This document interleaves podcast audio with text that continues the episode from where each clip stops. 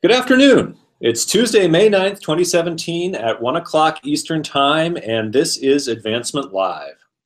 I'm your host, Andrew Gossen. On today's live broadcast, we are going to continue the focus on data and analytics that you've seen over the past couple of episodes, but today we are shifting our attention to email. Email, you might ask. Isn't email over? Shouldn't we be talking about Snapchat or chatbots or something new and shiny? The answer is no. Email hasn't gone anywhere. It isn't going anywhere. It's still the backbone of most engagement and solicitation programs, but we're also working in an environment that is full of spam, phishing, and questionable email scams. In fact, just this afternoon, I received a request for assistance from a bank manager in Burkina Faso who needs help getting $15 million out of the country. That kind of static in the background impedes our ability to communicate with our audiences, um, but at the same time, we have to acknowledge that sometimes the problem lies on our side, and undisciplined email strategies and careless content creation lead to our shooting ourselves in the foot.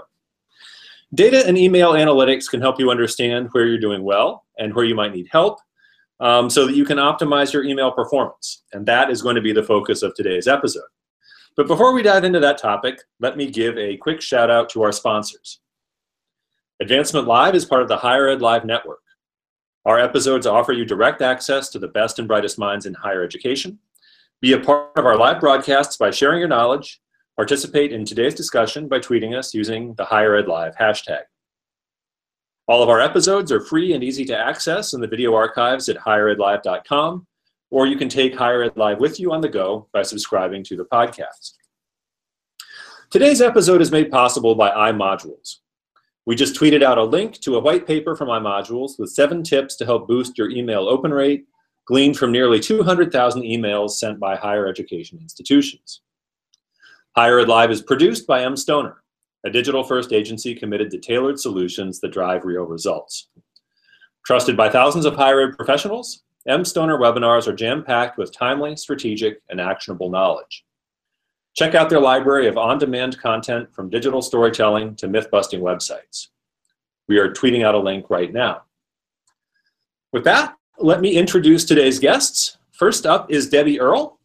Debbie is Communications Manager in Cornell's Division of Alumni Affairs and Development. Her career at Cornell spans 20 years leading marketing efforts that leverage both digital and print channels to execute effective campaigns. She has expertise in email channel management, cross-channel marketing, direct mail, creative services, and communication strategies for broad-based engagements. She thinks creatively, plans strategically, and executes effectively. Debbie has spent the last five years implementing email industry standards and effective processes for continued channel improvement for the Office of Alumni Affairs and Development at Cornell. Debbie is joined today by Mirko Widenhorn, a strategic consultant at iModule Software. Prior to joining iModules, Mirko worked in higher education for 11 years, most recently at Wilkes University as the Director of Alumni Relations and Annual Giving. So people on the institution side, Mirko feels our pain. At iModules, Mirko consults with clients, consults with clients to help them increase constituent engagement and to meet their strategic goals with Encompass. He received his doctorate in higher education administration from Wilkes University looking at whether giving differs based on participation in different types of alumni programming. So if you were looking to put together a resume of somebody who could help an institution understand how their email campaigns are actually impacting engagement and fundraising, that is the kind of resume you'd be looking for uh, in, a, in a partner on the, uh, the vendor side. So Debbie and Mirko, welcome so much to the show today. Thanks, Andrew. Thanks, Andrew. Thank you. Thank you. So let's dive on in. Um, for those of you out there in the audience, don't hesitate to ask questions using the hashtag HigherEdLive, and I will do my best to ask your questions as they come on in. So let's get started.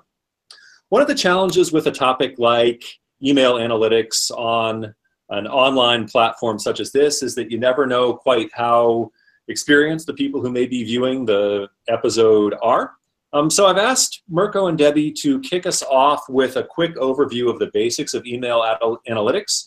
And we are going to start with, with Mirko. Uh, Mirko, uh, please uh, share with us your thoughts on, on what are the most important things for people to think about know when they're talking about email analytics. Sure. So let's start with the basics to begin with. Things like the open rate, the click rate, the bounce rate, and the click to open rate. So hopefully many of you are looking at those already on a somewhat regular basis, especially when it comes to the open rate and the click rate. That should be pretty easy to see across your emails. Uh, but then the bounce rate is also important because that tells you uh, the percentage of emails that are actually arriving at people's inboxes and are not bouncing back because of invalid messages. So it tells you how clean your list is and, and how strong your email list is. And then we get to things like the click to open rate and that's something that I find that that some schools aren't looking at as as much. And the click to open rate tells you how engaging your content is, or can tell you how engaging your content is. If you haven't calculated that, you take your number of unique clicks divided by your number of unique opens. Uh, and again, it, it's only looking at the population that's opening your email. So those are the ones that have the opportunity to click on the email, which makes it different from just the click rate. So as I mentioned, it can talk to the level of engagement of your content, but it might also lead you to see that you maybe you don't have enough links in the communications that you're sending out. So those are just some basic stats. Uh, one more thing to add is that emails will perform differently. So an e-newsletter is likely to have a higher uh, open rate and a higher click to open rate than an event email, which has more of a singular purpose.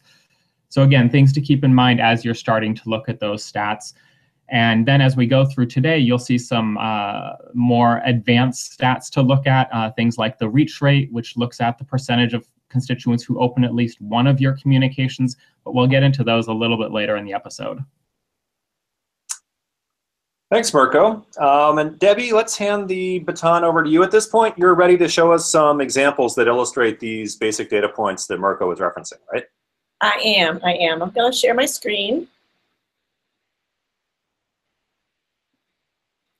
And what we started looking at right off the bat was, as Mirko just mentioned, a viewing of all the different types of emails that we're sending, right down to also the sizes of the audience that we're sending to. Um, and I've kind of highlighted the things that we started out looking at because in the beginning, we weren't paying much attention, of course. Um, but here we are with some nice data um, from some of our our messages in the, in social channel, as in um, maybe we're inviting people to a reunion event versus a webinar versus um, we have a newsletter here that we send to our entire um, uh, alumni database. And we started kind of looking at our open rates. Well, okay, well, how is that in comparison to everyone else? Like you've got here at the top of the channel here, or the top of the page, it's got a 41% open rate. Um, but then as you glean down to the bottom of the page is 22%. And then we started also paying attention to our unsubscribes. Um, we had some emails that were uh, had a lot of unsubscribes and that kind of worried us. So first off, just, you know, the overall view and then uh, we dug down into well, what does this mean? Let's look at an email that we are currently doing and what's happening with that email and how much our, our people are engaging with it. And that gets into the clicks. On the right hand side of the screen, you'll see clicks versus unique clicks. Um, so we were trying to compare like who's actually clicking on the register link, who's actually clicking on the see who's coming. Um, so interesting data points that we would see sometimes is that actually people were clicking on the see who's coming link more than the register here. And sometimes that can be a great thing for you. And then other times you're like, but I really want you to register. Um, so we had to ask ourselves questions about how many links that we're putting in, in an email. Are we making our subject line really clear as a call to action? Because when I see this email, okay, we've got, whoops, we've got some great, um, okay, open rates, but what is happening in the conversion side, which is the far right hand side of the page? We had zero conversions. So that tells me that we're not being very clear of what our call to action is. Even though we have a register here in the sample email on the left, we're not showing a button. And then I also looked at the subject line and I'm like, okay, the subject line for this particular email is next week, networking for career success webinar. Well, that's great, but that's a very informative subject line and not an actionable subject line. So that is something that we we really needed to to work on and, and focus on. And of course, Mirko talked about the bounce rate. We also watch that to see, you know, if we're being successful in that way. And most of the time, our delivery rate is pretty high at 99 to 100%. So that never seems to be a concern for us. But that's just an overview of what, what we look at and what's important to us. And in this case, you can actually see there's seven unsubscribes with this email. So Debbie, is, is seven unsubscribes a number that that you view as average? Is that alarming? Is that something so low that you don't need to worry about it? How do you interpret a number like that? It is so low that I don't tend to worry about it. I have to compare it to the delivered number of emails. But in the um, screen beforehand, on this right-hand side, when we start talking 670, and I know the percentage says zero, but I do kind of watch that number and go, wait a minute, why are we getting that many number? You know, it might not be a high percentage, but the number does kind of worry me because we're talking, you know, database. If they're opting out, we're, we're losing them, and what kind of rate are we losing them at? And it'd be very difficult to get them back. So Mirko, I think this is pointing to, towards a question I'd love for you to address if you'd be willing to.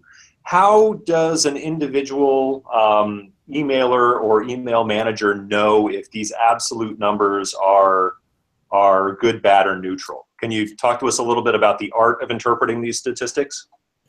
Well, I think you hit on the key point, Andrew. It is really an art there's no black and white when you look at these stats. Debbie just alluded to that a little bit that seven unsubscribes for that email means nothing, and seven unsubscribes generally is not a big deal. But if you have, let's say you have 50 unsubscribes and you email, you sent the email to 500 people, that would be an issue. So I think the key thing to keep in mind is it's one, it's important to look at it in context of that email. And even more importantly, it's uh, also key to look at it globally in terms of all of the emails that you're sending out. Uh, so looking at these types of rates over time is going to start really helping you to understand what's going on. Uh, so I would say be very careful of reacting to one email communication and the rates are based on one email communication because that could lead you down a wrong path. But if you look at them over a three month period, uh, and you compare that period to the previous three month period, or you compare that three month period to the previous year of the same period, that starts to tell you um, how your email metrics are changing over time. And then if you're seeing a large drop in your open rates uh, or in your click rates, your click to open rates compared to that previous period, then it's, I think, time to, to be a little bit concerned and to look more closely at what is happening with the email communications. Is it subject line related? Is it number of links, etc.? Um, but I would I would caution you not to overreact to one email or the metrics in one email communication, um, because you could have just sent it at a bad time of day if they were bad metrics. Um, if they were really strong open rates, sure, see if you can learn from that, but there's no guarantee that the next email you send to that group will have open rates that are as high as that. Uh, so again, it's it's very much an art, uh, and uh, it's helpful to look at a, a just a single communication to get a sense of of how things are going. Thanks. So that actually leads elegantly into the next topic I wanted to tackle. Um, so I think you've, you've described really nicely uh, the fact that you simply have to look at a range of your emails and a range of different types of emails to get an accurate sense as to the the the importance and the impact of some of the numbers that you're seeing. Um, one of the things that I always think about when I, I am participating in conversations about data and analytics is that one of the unique aspects of working in this digital environment is that we have data coming at us in enormous volumes from every point of the compass. Um, all of us have that, uh, but what many of us don't have is somebody who has both the mandate in terms of their job description as well as the time to actually sit down and think about what that fire hose of data actually means. Um, and that strikes me as a, as a tragically missed opportunity because if we don't have somebody who's investing time and energy and thought in interpreting the data and then deriving insights from the data, we may as well not have the data at all um, for all the, the, the, basic pragmatic use that we're getting out of it. Um, Debbie, could you talk to us a little bit about how responsibility for email analytics is handled in Cornell Alumni Affairs and Development? Yes. Um, about a year and a half ago, we kind of started this arc, this beginning of really looking at what we were doing. Um, before 2016, it was every program area was in charge of creating their own content, creating their own emails within the previous system. And what we realized is when we moved into iModules, we probably really needed to take a bigger look and try to help ourselves coming up with some standards. And the way to do that when you're talking a very large organization that we have here, and I, I know there's lots of other higher ed universities out there in the same boat as we are, um, is to try to narrow that. And what we did is we created a team of 10 people that actually create the emails working with the different program areas. And what the benefit of that was, one, of course, you then have a smaller team to make sure that they know how to use the tool. But more importantly, you could actually educate this group to then educate the, the program areas that they're working with. And so we can all kind of begin thinking about what are the best practices, how should we be um, setting up our emails, segmenting properly, and of course, looking at the data. Um, because as we were before in the Wild Wild West a little bit, it was harder. Not everybody would look at the data. Not everybody, it was not important to them. But what we've realized is that it is important and that we have to kind of take care of this channel. Um, so this team of 10 was realigned to actually help all of our program areas create their emails and send them out, and then help them understand the data that we're looking at. What does it mean? Okay, well, when you just blast out an email, right? Okay, might not be the most effective thing to do, and you can see that sometimes in some of that data. So um, I've been charged to try to help educate the team of 10, so the team of 10 can then educate all the program areas that they work with. And along the way, uh, of course, is when we realized, okay, we can't do everything, and that we do need another someone to help us look at all of our data, which is of course where iModules did help us to do that, and, and look at our data deep dive into the system instead of just single emails or So just a point of clarification, are you saying that you have a, a team of 10 dedicated people who do nothing but email, or is this in addition to their other responsibilities? in addition to their other responsibilities, but some of them, actually, we have about 20% of their jobs are dedicated to the emails. So the other 80% is maybe program specific, obviously. It has nothing to do with email. But those okay. 10 people have a percentage of their job doing this. And what percentage of the emails that are being sent out, either with the assistance of or by members of this team, um, have someone looking at the analytics? Is it 100% or are you, are you working towards that?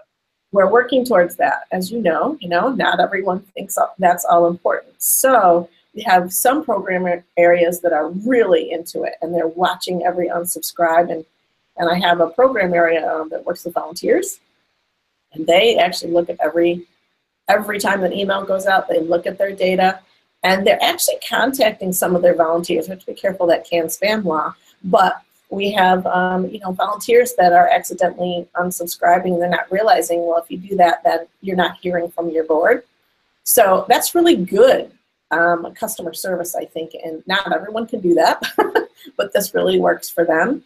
Um, but we certainly have other program areas that, you know, might listen to the data. So that's been a culture change that we've had to try to instill and try to educate people how important it is to um, be thoughtful about their content and the best practices so that we can get an effective message out and not just blasting the world because we certainly we do that we, we can blast and not, and not be segmented like we should. So that's a really good overview of the staffing solution that made sense in the Cornell context. Mirko, based on your experience working with a range of clients, are there other types of organizational solutions to this need to spend time thinking about the analytics that you encountered? Sure. Uh, I think every school does it a little bit differently. Uh, I would say another common approach would be to have one or two dedicated people who do all of the emails. So as opposed to what Debbie was saying, where she has a team of 10 doing 20%, you dedicate one or two full-time people and they basically do all of your email communications. Um, and that's a relatively popular setup as well, I would say, for some of the larger schools that we work with. Uh, and then they have those point people uh, in place who uh, understand the best practices similar to Debbie's team, and they will also work with the different programs and units. But really most emails are generated by those one or two people. Now, I think the downside to that is at times there can be a lot of emails that these one or two people have to get out, uh, and then there's not really anybody to to help jump in if if you have a dedicated couple of dedicated team members who are the only ones really very familiar with the email system that you're using and the, the different processes and, and procedures that you've put in place for email delivery. Uh, so that's at the larger schools. I think the the smaller schools uh, that might be listening to the episode there, I think it's important important to have somebody have a percentage of their time dedicated to email. Ideally, maximum, I would say, for some of those smaller offices. So maybe one on the annual fund side and one on the alumni relations side, and have those be the ones who do most of the email communications uh, for that institution. Uh, and there it's also about around best practices, but also things like brand consistency and those those types of elements. Uh, and by having a couple of people that for a percentage of their time, it helps maintain that consistency and communication.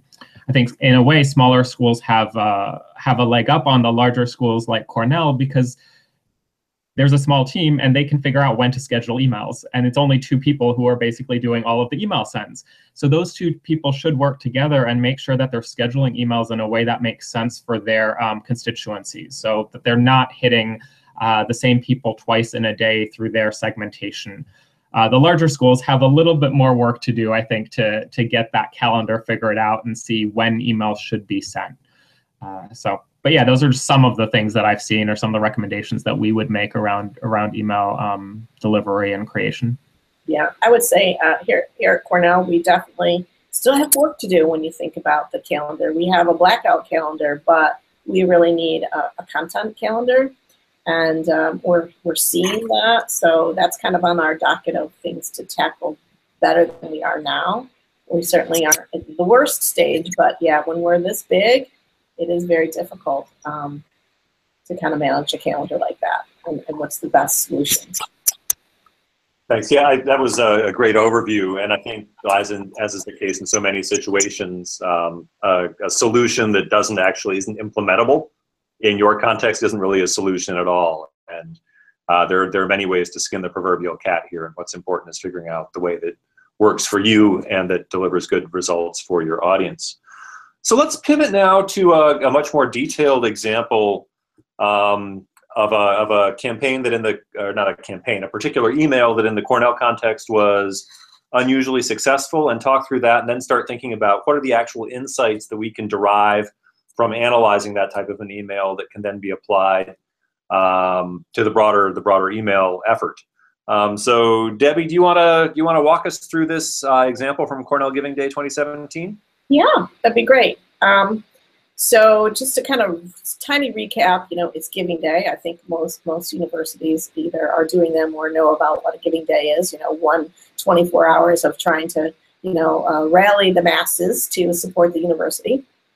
Um, and of course, uh, we have plans. You know, we spend months planning out our communications and all the different channels, and email being one of them. Lovely. Um, uh, broad-based messages right down to the college and units and the program areas, which is all great. And then we, we you know, ramping up for the day. And what happens? But a northeaster's coming.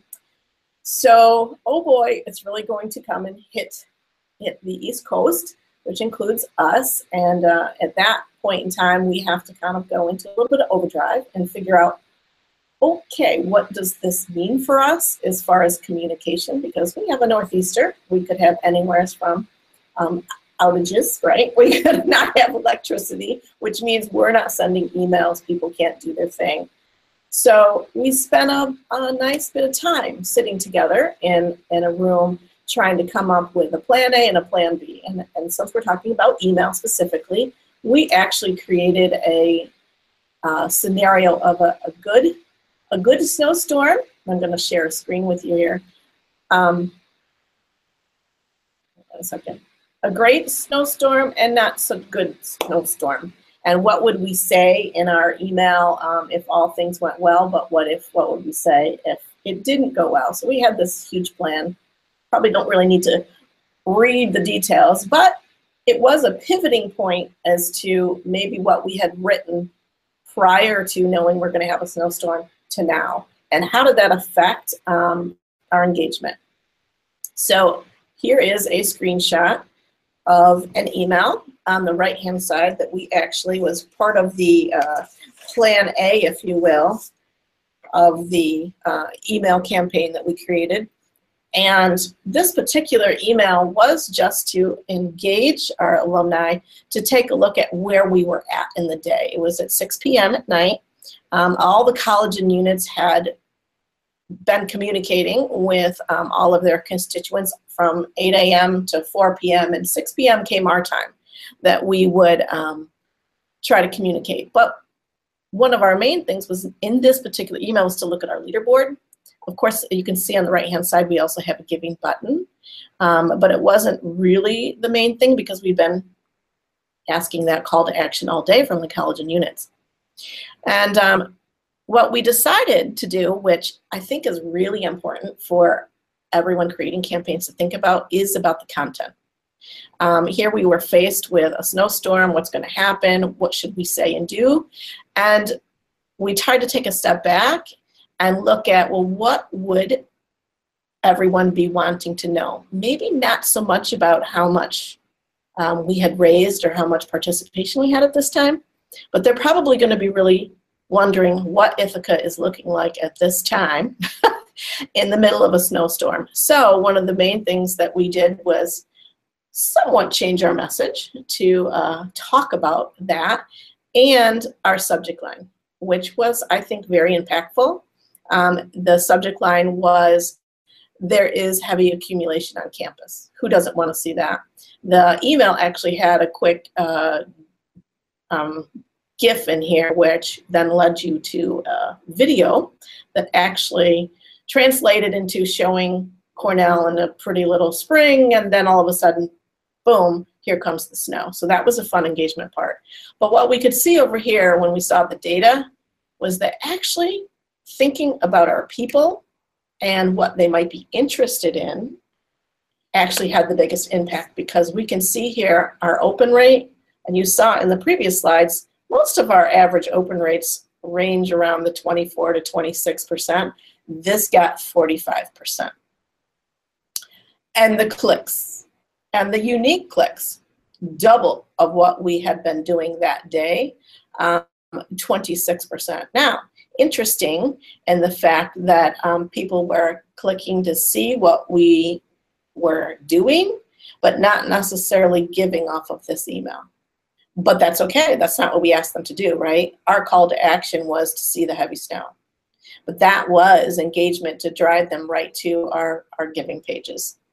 Um, we had really low unsubscribe rates. So to us, this was a really huge win.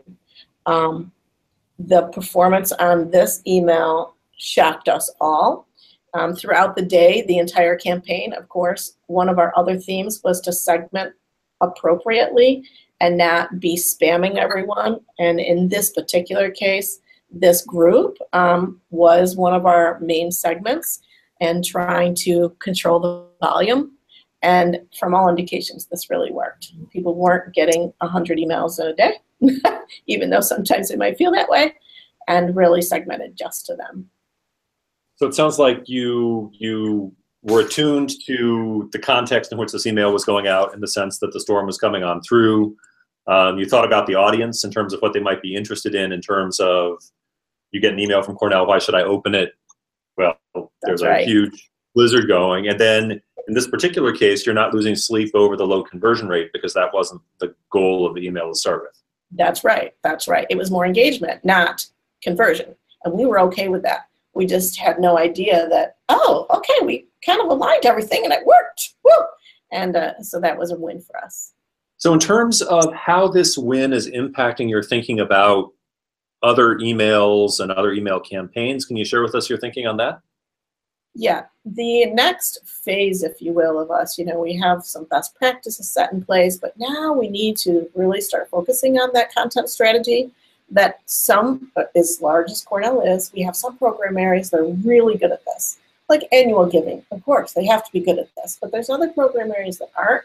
So we are really trying to have conversations around content strategy, and Giving Day campaign was a perfect one to really get into that with all of our college units, all of our staff, is to helping them to think that through. Um, you know, it's it's not okay just to say, um, just to send an email out from CALS and, and, and putting their name in the in the from line and a very kind of not very impactful or informative subject line. You really have to think about that audience, making sure that you're being clear about what you're asking them to do and not just informing them. Because if you're going to inform someone, that's great, but you are probably not going to get conversions out of that, right? Because you haven't asked them to do anything. So, and making sure that when they get to the email, that the content actually matches what you got them to, that subject line that got them to open it. And that's been a, you know, trying to educate people like they need to match, and and then that is going to make people take a, take an action. Great, thank you. Mirko, to your eye, um, what what sort of insights do you think people can extract from from successes like this um, that they can then implement in such a way that they elevate their entire program? Sure, I think Debbie just gave us a great example of how to do that. So you have an email that overperformed, I would say, and then you take a look at okay, what caused that? Well, in this case, the subject line is a clear reason that the open rate was what it was. Uh, so I think everybody can take that same concept and apply it to their institution. Look at emails that have the highest uh, open rates and that they have that have the highest click to open rates um, across emails that you've sent over the last, let's say, four months, and then look at those with a group of three or five people um, and see what caused that in those emails. How much of an impact was the subject line? Did you change the subject line in your e-newsletter instead of just saying October e-newsletter uh, from XYZ institution and start highlighting some of the stories that are in there? Did you use the pre-header um, a little bit differently to drive opens? Uh, look at the things that you've done and then start to identify what may be the differences and then set a plan for using that moving forward. Uh, and also try different things. So I just touched on things like changing your subject line for e-newsletter communications, using that pre-header option differently. If you don't try different things with your email communications, if you don't try to vary when you send emails, you won't know if uh, things certain things resonate with your population or with if they don't. Uh, so those are types of things that you can find out from just looking at some of those stats. Um, it might also lead you to see that you have too much content in an email uh, that you're sending because you're not getting those click throughs. So to me, one of the main goals of email is to get people to your site. Um, hopefully to complete the call of call to action that's in the email, but also just get them to the site so that they can see the other engagement opportunities. You shouldn't be delivering all of the content that they need in the email communication because then they don't have any reason to, to take the call to action or to go to your site to read more. So it could um, you could see something like that when you start looking uh, at some of this in depth.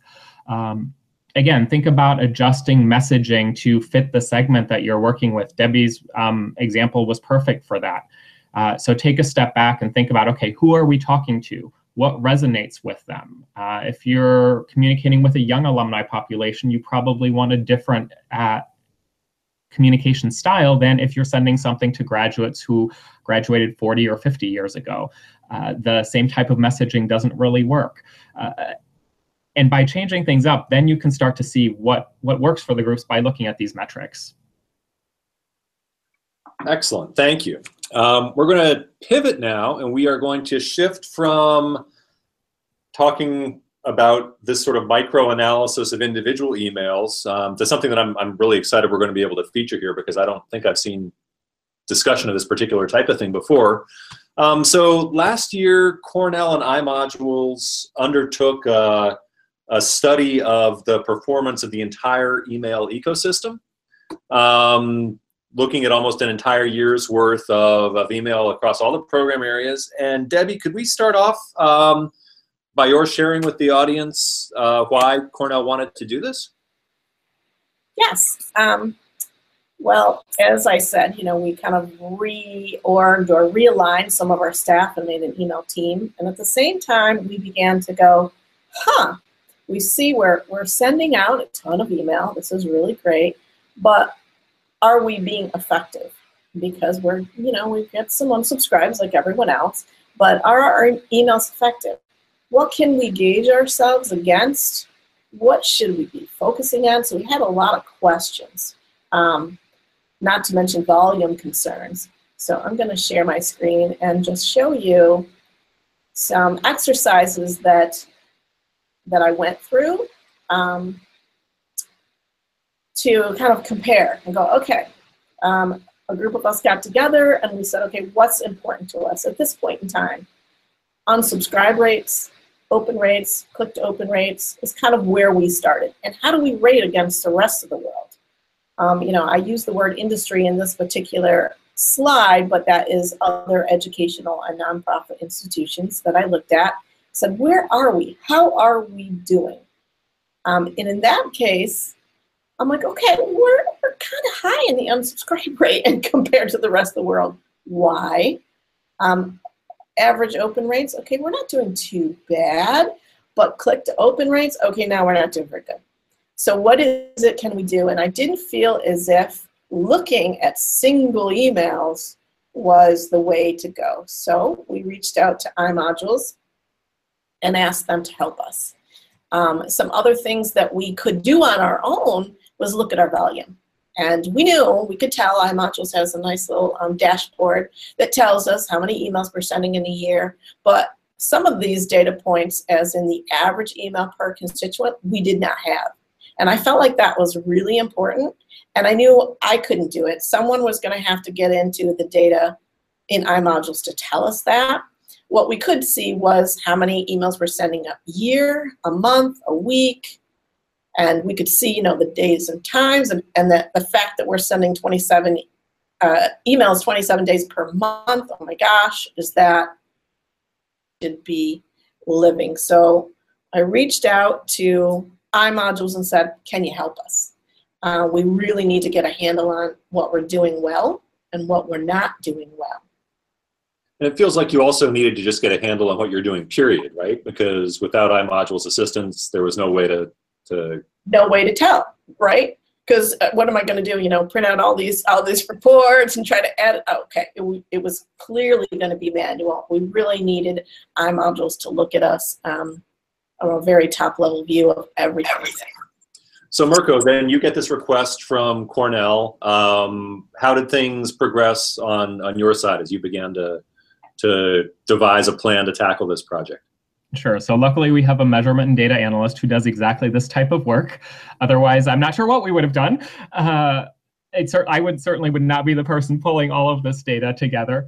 But so, uh, I mean, in talking to, to Debbie and her team, the first thing that we wanted to do is really understand what what these guys were looking for, what would be helpful to them, what the questions that they were trying to answer. Uh, Debbie just alluded to some of those, uh, and then then also think through next steps with that. So okay once once we deliver this report how can it be useful to you and how can you, it help you do your job better so that what we deliver to cornell actually uh, has a, a, first benefit of just informing but then there's also that that next benefit of helping them to adjust uh, communications moving forward based on the data that that they're getting from us.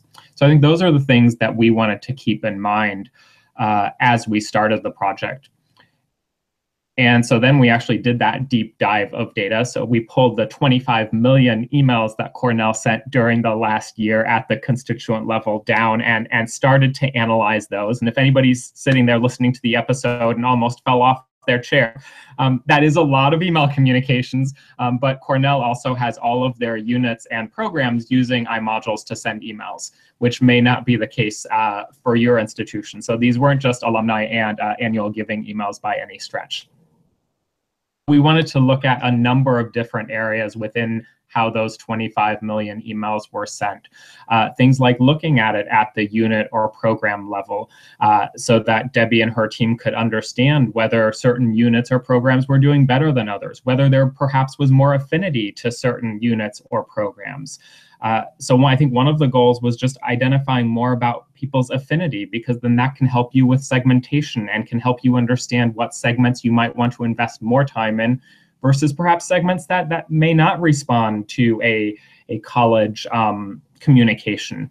Uh, so uh, thinking about things like that. Uh, looking at uh, emails by specific author uh, as well as by what we term category or type of, of email. Uh, so event emails versus uh, e-newsletter communications versus solicitations to look at trends there um, and really to give uh, Cornell a, a, very global, comprehensive view of what's happening in email, but in an easily digestible format. So I think that was the other key element is that um, if we provide something to them, we want them to be able to understand it and use it themselves to dig into the data. And so we developed a visualization, um, which I think Debbie has uh, in a slide or two later, uh, so you can get a sense of, of what that looks like. Uh, but we didn't just want to deliver a report, we wanted the team to be able to truly benefit from it. So I think that was our starting point uh, when we were looking at this project. So Mirko, uh, having completed the project, what were your initial impressions of the data and uh, sort of ideas for initial recommendations? Sure. So let me see if I can get this to work. I'm trying to share my screen. Um, there we go. Hopefully that works. Uh, so let me just walk you through a couple of these slides. Uh, so again, when I first looked at this data, I was thinking, okay, Cornell is sending a ton of email. Uh, and I wasn't sure what that would look like. But so when we dove in, the story is a little bit different than what I might have expected. Uh, I have to say, Cornell has a, pretty high open rate. I think that was on Debbie's earlier slide. They're at around 26%. That's actually above the average that we see for four-year private institutions, which is 25%. Um, and four-year publics are at about 19% in an analysis that we did of the schools that we work with. Uh, but the first thing that we saw is, is how important email addresses are to, to Cornell. Uh, so, I mean, if you look at that first uh, stat, 72% of constituents who have an email address open at least one email during that one year period. That means the quality of the email addresses that Cornell has are, is pretty good uh, because three-fourths of all constituents are opening email. Um, but then Cornell only has email for 43% of their constituents, which actually is relatively high compared to some of the schools we work with, but there's definitely opportunity uh, to add email addresses. Uh, and then when you look at the data, there were about 5,000 people who had email activity in the period, but who no longer had a valid email address. So those 5,000 gave Cornell an easy starting point to update their, uh, to try to get an updated email address. And again, when you have over 70% of constituents opening at least one email during a period, the more email addresses you can get, the better, the more likely they are to engage with you. About reach rate earlier, and that's the percentage of, of open at least one email. And in this case, we looked at it on a quarterly basis. Uh, and what we found is that alumni uh, opened a high percentage of emails at least once a quarter. Students were also very engaged in communications and then uh, Cornell also tracks friends, and, and friends had the lowest reach rate. They also had the fewest number of emails being sent, and their email addresses might not be as easily updated. So there may be reasons for that. But these were some takeaways for Cornell just to think about in terms of how they're communicating to these groups. And then we looked at uh, all of these groups separately. So this is just an example of uh, the alumni population.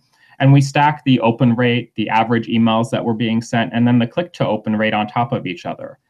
And the reason for that is when you look at where the arrow is, there's some interesting trends. So first of all, the open rate was relatively steady during the period.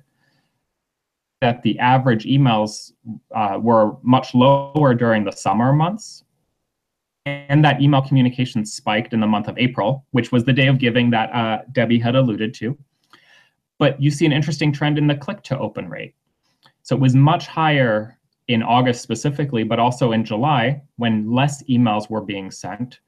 and significantly lower in April when there was a lot more communication. So this could be an indication that actually reducing email volume a little bit may lead to um, higher engagement with the emails being sent. Again, it's a, it's a point for Cornell to think about. We also wanted to look at send times, like I mentioned earlier. And again, this is a, a visualization, so you can actually drill into these. But um, on the left-hand side, you see email sends by day and hour. And on the right side, you see the open rates by day and hour and it's color coded. So the darker the color, uh, the higher the number or the percentage. And the goal here is for Cornell to have an easy way to see whether there's opportunity to change when emails are being sent. So what you'd want to look for is on the right side, uh, a deeper blue color in areas where there's a lighter green color on the left because that may indicate that, oh, there's an opportunity to send more emails because the open rate is currently higher during those periods. So when I look at that quickly, Saturday catches my eye because there's a lot of darker blue on Saturdays. And when I jump over to the left side, a lot of Saturday has a lighter green. Uh, so there may be an opportunity actually to send more email communications on Saturdays than on some other uh, times of or, or days of the week. Again, it's something Cornell may want to consider trying. That's sort of atypical. We don't usually see higher open rates on Saturdays, but every constituency is a little bit different and everybody's email volume is different.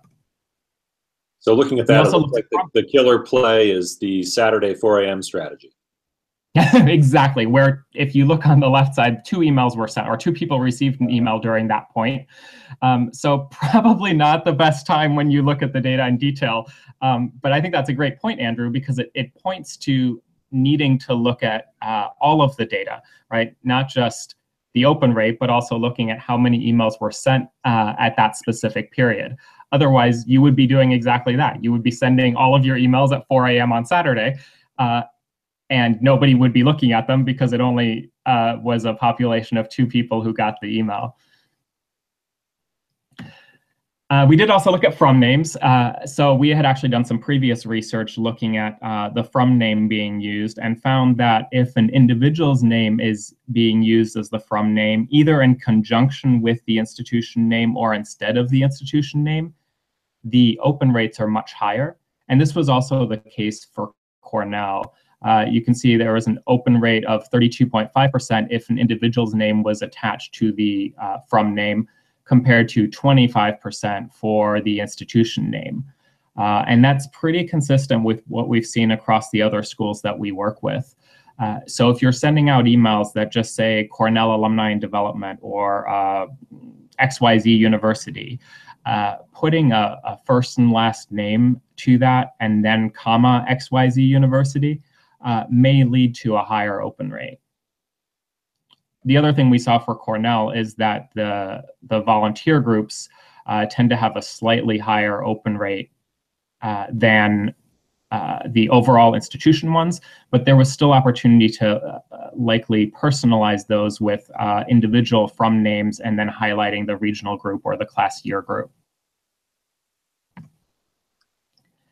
Unsubscribed, Debbie mentioned, I'm not going to spend a lot of time talking about this since we talked about it a little bit already. But what we did see with Cornell's volume is that uh, if somebody received more than 30 emails per month, the unsubscribes really shot up dramatically. Uh, now, ideally, you don't have a lot of people receiving 30 emails in one month because that's basically one email a day. Uh, but even those who received 20 to 29 emails had a, a relatively higher unsubscribe rate so those are now things that Debbie and her team can take back uh, to see how they can adjust who they're emailing. We looked at uh, downstream activity. Uh, so Debbie alluded to this when she was talking about conversions earlier with the uh, the day of giving email, but conversions only look at people or individuals who click on the email and then take that action immediately. What they're missing is people who uh, then later choose to take the action, having been reminded by the email, but maybe they end up clicking on something else or going to YouTube or whatever, and then come back to your site and and make that gift. And uh, you've lost the tracking uh, because they're not doing it directly from the email communication. So for this, we looked at uh, of anybody who opened an email, did they quote unquote convert? uh, within a seven day period. And that's the stats that you see for event activity and donation activity. And this helps um, for you to talk a little bit about the ROI or the, the ROE, so to speak, the return on engagement, because you now have some stats around uh, how emails are performing that look at the broader activity of individuals and, and what they do, not only from that specific email, but what they do over the next few days. And while you don't know that the email directly had an impact, if they opened the email, and we only looked at people who opened the email uh, and then took the action, uh, you're got to it's likely that the email helped contribute to the action. Again, it's not black and white like we talked about. This is more the art side of, of the things. Uh, but again, it's indicative data. Fantastic. Um, so Debbie, uh, you get this report. Um, how did how did the email team respond? How did the program areas respond?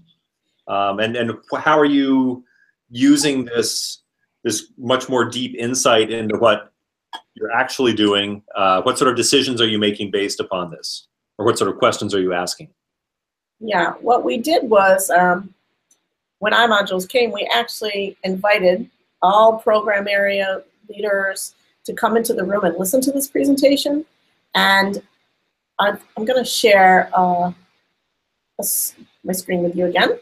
And I'm going to show you the few screens that seem to have the biggest impact. And when this screen was shown, everybody kind of wanted to pay attention. Okay, how is our open rates and our click rates for each of our constituent types?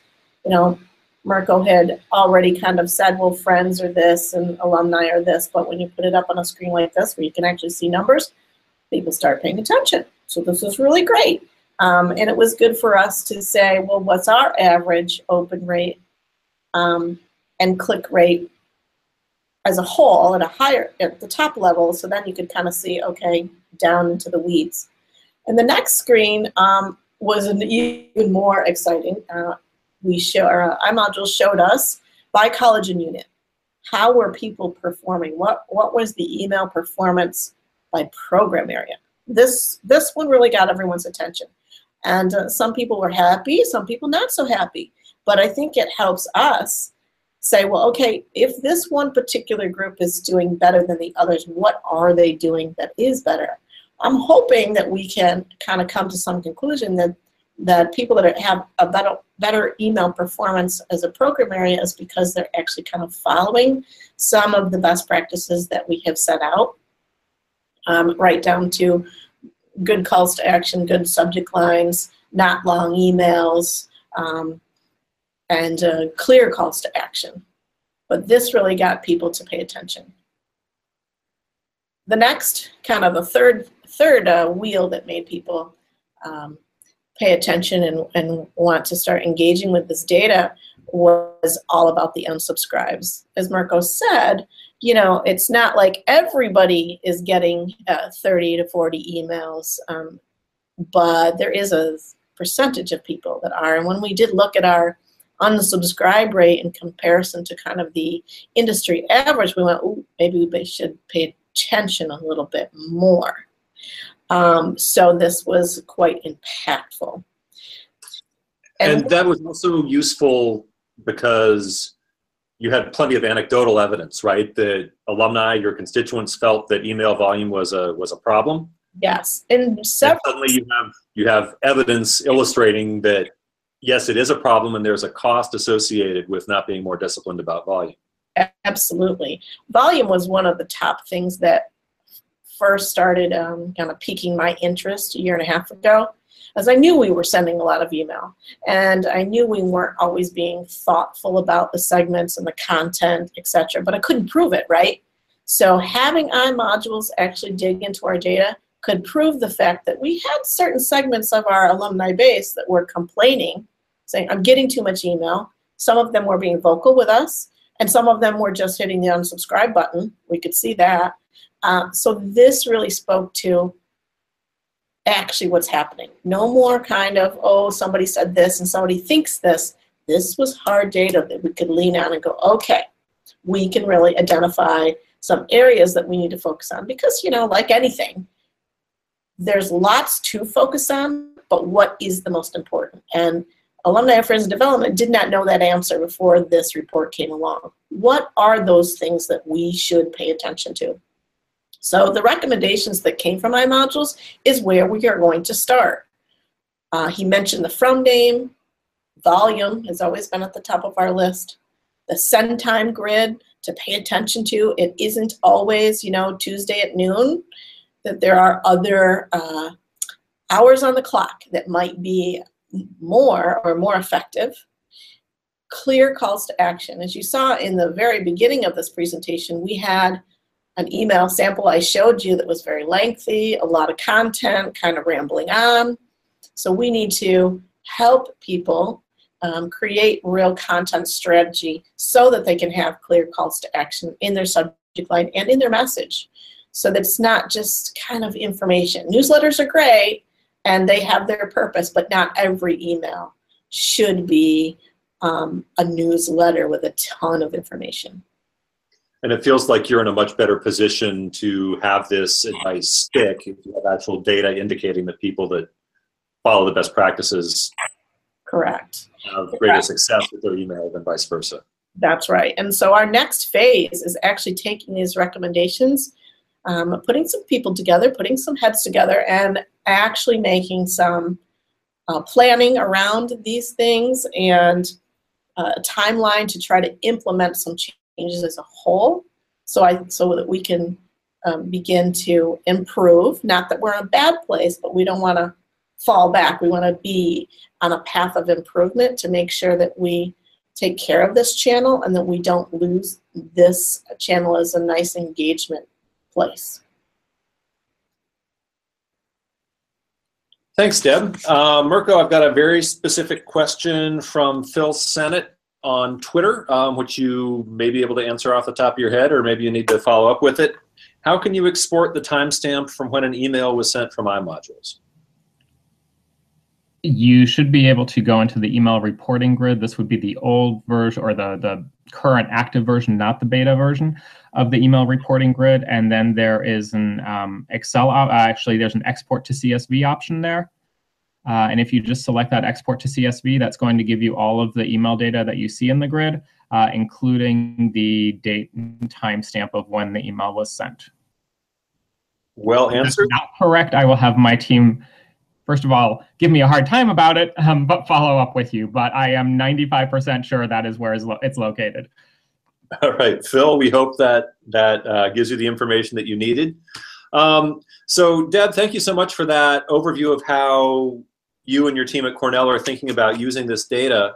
Mirko, I'd like to sort of give the last word to you here. Um, do you see this type of holistic ecosystem analysis as as becoming more and more of a, a best practice um, as people try to optimize their performance with email? I certainly hope so, and it's certainly something where we're getting more and more questions about, and it makes sense. I mean, I think Debbie has laid out why not only it made sense for Cornell, but hopefully you've heard why it would make sense for any institution. Uh, Andrew talked about at the beginning of the episode, email is here to stay. The demos that you sent three years ago would work today. Uh, and the more you can segment and personalize and identify uh, specific groups to communicate with differently, the more your emails will uh, get that get them to take that call to action or or get them to your site or or engage with your emails and uh, with budgets shrinking, email is becoming increasingly the engagement tool for, for a lot of the institutions. Uh, so anything you can do to better understand what's happening uh, within emails for your constituents, I think is beneficial. Uh, so I certainly hope that the field starts to move more and more into this type of analysis because it, it can only help um, maybe not this year but maybe in a couple of years again depending on on where you are uh, in terms of how you're uh, engaging with emails uh, one thing I do just want to mention uh, to everyone is that you are also the experts about this in a way. You're the ones who understand your constituency. So compared to faculty members at your institution, and even compared to, don't pe- tell people I said this, but your university marketing communications team overall, you know your alumni, you know your constituents. Uh, so own that and and take advantage of that and have these best practice conversations with uh, departments or units on campus. Uh, and then they will begin to see you as the experts as well. And it's just going to build a more cohesive relationship. Um, it may take a little bit of work to get there. Uh, but again, in the end, you're the one who owns uh, these individuals from sort of the, the engagement uh, and relationship perspective. Uh, and you're also the ones who know the most um, about emailing and communicating with them, I would say. So take advantage of that and, and don't be afraid to share across campus better ways of maybe talking to these cons- constituents. Andrew, you're on mute, I not believe. Not on mute anymore. Thank you. Uh, so thank you so much. Um, I think that's really good advice. And we are now at the end of our hour. Uh, Debbie Mirko, thank you so much for joining us today and sharing your insight and expertise on this topic. Um, thanks, as always, to our program sponsors, iModules and mStoner. And that is it for today. We will see you next time on Advancement Live. Thanks for joining us.